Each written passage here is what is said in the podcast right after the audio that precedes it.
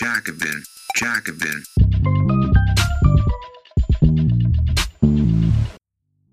Im Brumaire Verlag ist jetzt erstmals auf Deutsch das letzte Werk von Mark Fisher, Sehnsucht nach dem Kapitalismus, erschienen. Der Kulturtheoretiker Mark Fisher geht unseren Wünschen und Begierden im und nach dem Kapitalismus auf den Grund. Jetzt auf jacobin.de slash markfisher bestellen. Palästinenser sterben und Deutschland schweigt.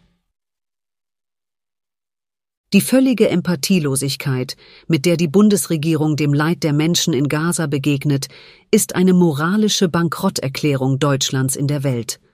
Von Nicole Gohlke. Wir erleben aktuell den blutigsten Krieg in Israel-Palästina seit Jahrzehnten.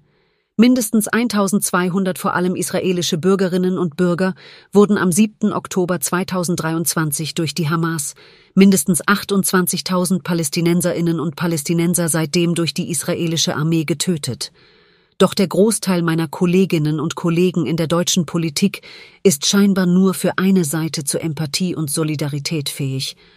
Das Leid der palästinensischen Bevölkerung scheint im politischen Establishment nicht zu interessieren. Es gibt kaum Worte der Anteilnahme. Es gibt keine Gedenkveranstaltungen für die tausenden ermordeten Kinder und Jugendlichen in Gaza. Und schon gar nicht gibt es eine Aufforderung an die israelische Regierung, diesen Krieg zu beenden. Ebenso wenig überdenkt man die eigene Position, der Regierung Netanyahu nicht nur mit bedingungsloser Solidarität, sondern auch mit Waffenlieferungen in ihrer Politik zur Seite zu stehen. Von einer wertegeleiteten Außenpolitik, die in den letzten Jahren so viel beschworen wurde, ist nichts zu sehen. Es ist eine moralische Bankrotterklärung der deutschen Politik und ein Offenbarungseid in Sachen Doppelstandards. Humanitäre Katastrophe mit Ansage. Die nackten Zahlen verdeutlichen, welche Qualen die Menschen in Gaza erleiden. 28.300 haben bereits ihr Leben verloren, mehr als 68.000 sind zum Teil schwer verletzt, Mehr als 8000 sind noch unter Trümmern verschollen. Dass viele von ihnen überlebt haben, muss leider bezweifelt werden. Mindestens 85 Prozent der Menschen wurden vertrieben. Fast die gesamte Bevölkerung des Gazastreifens leidet unter Hunger.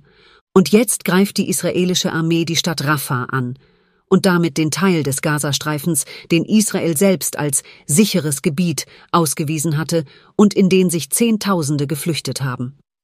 Dass der geplante Einmarsch in Rafah das Leid noch verschärfen wird, weiß auch Annalena Baerbock, die das Manöver richtigerweise als humanitäre Katastrophe mit Ansage bezeichnet hat.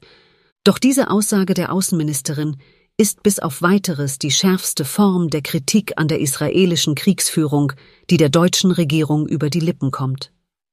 Der größte Teil der Ampelkoalition, wie auch der konservativen Opposition verteidigt Israels Vorgehen in Gaza ohne Wenn und Aber. Die immer weiter steigenden Opferzahlen auf palästinensischer Seite scheinen ihnen nichts zu bedeuten. Olaf Scholz erklärt, Israel ist ein demokratischer Staat mit sehr humanitären Prinzipien, die ihn leiten. Und deshalb kann man sicher sein, dass die israelische Armee auch bei dem, was sie macht, die Regeln beachten wird, die sich aus dem Völkerrecht ergeben. Da habe ich keinen Zweifel. Da darf man fragen, ob der Bundeskanzler die Realität einfach nicht sehen will, denn die Verstöße gegen das Völkerrecht im Gazastreifen sind gut dokumentiert. Und auch von den Aufrufen zu Mord, Gewalt und Besatzung aus den Reihen der israelischen Regierung und des Parlaments kann jeder wissen, der davon wissen will. Noch absurder sind die Worte von Friedrich Merz. Mein Eindruck ist, dass die israelische Regierung alles tut, um die Zivilbevölkerung zu schützen.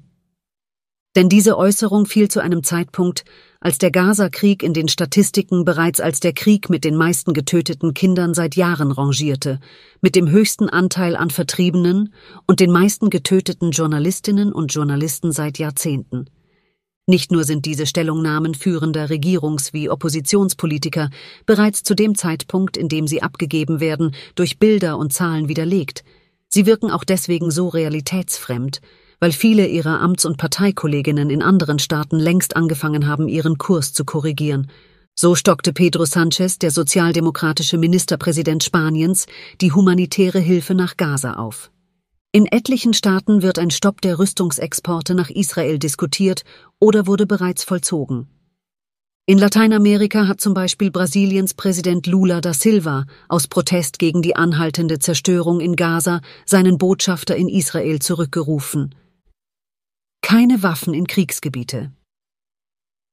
Noch im Bundestagswahlkampf 2021 sprach sich die SPD in ihrem Wahlprogramm für eine restriktive Rüstungsexportpolitik aus und die Grünen plakatierten den Slogan Keine Waffen und Rüstungsgüter in Kriegsgebiete. Doch im vergangenen Jahr stiegen die Rüstungsexporte nach Israel von 32 Millionen Euro auf 303 Millionen Euro an. Das ist nahezu eine Verzehnfachung. Im Januar 2024 gab die Bundesregierung bekannt, dass sie die Lieferung von 10.000 Schuss 120 mm Panzermunition nach Israel prüfe. Munition, mit der im Gazastreifen ganz konkret Häuser zerstört und Menschen getötet werden. Es reicht nicht aus, wenn die Außenministerin artikuliert, dass die aktuelle israelische Politik gegen die Menschenrechte verstößt. Ein Verstoß gegen die Menschenrechte muss auch Folgen nach sich ziehen. Vor diesem Hintergrund habe ich die deutsche Bundesregierung, konkret die Außenministerin, gefragt, ob und welche Konsequenzen sie aus dem israelischen Angriff auf Rafah zieht, vor dem sie selbst gewarnt hat, welche Maßnahmen sie konkret ergreift, um diese Katastrophe zu verhindern und ob sie erwägt, die deutsche Rüstungsexportpolitik zu verändern. Die Antwort lautet leider wie erwartet. Eine Kurskorrektur bei den Rüstungsexporten ist nicht vorgesehen.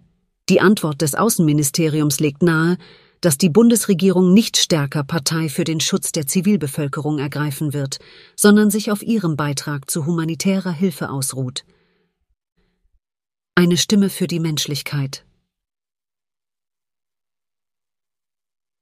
Der schlimmste Terroranschlag auf Jüdinnen und Juden seit der Shoah am 7. Oktober 2023 die Ermordung von mehr als 1200 vor allem israelischer Bürgerinnen und Bürger durch die Hamas, die Geiselnahme von vielen hundert Menschen, darunter vielen Kindern, das musste uns alle innehalten lassen.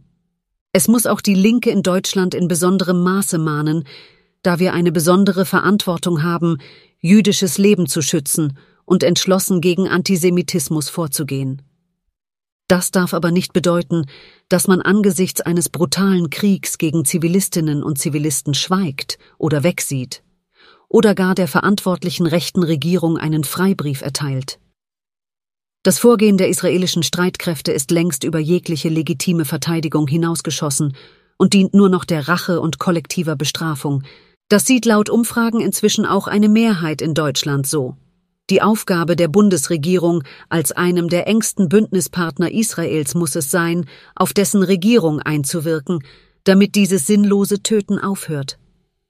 Das Versagen der deutschen Außenpolitik im Nahen Osten ist offenkundig, der Ausverkauf der eigens artikulierten Grundsätze in der Außenpolitik nicht zu übersehen. Linke Kräfte und Parteien dürfen diese Fehler der Ampelparteien und der Konservativen nicht wiederholen. Für demokratische Sozialistinnen und Sozialisten müssen Menschenrechte immer zählen. Das Nein zu Waffenlieferungen in Kriegsgebiete muss unverhandelbar sein. Die manchmal utopisch erscheinende Idee von Diplomatie, von Frieden und Gerechtigkeit muss immer handlungsanleitend bleiben.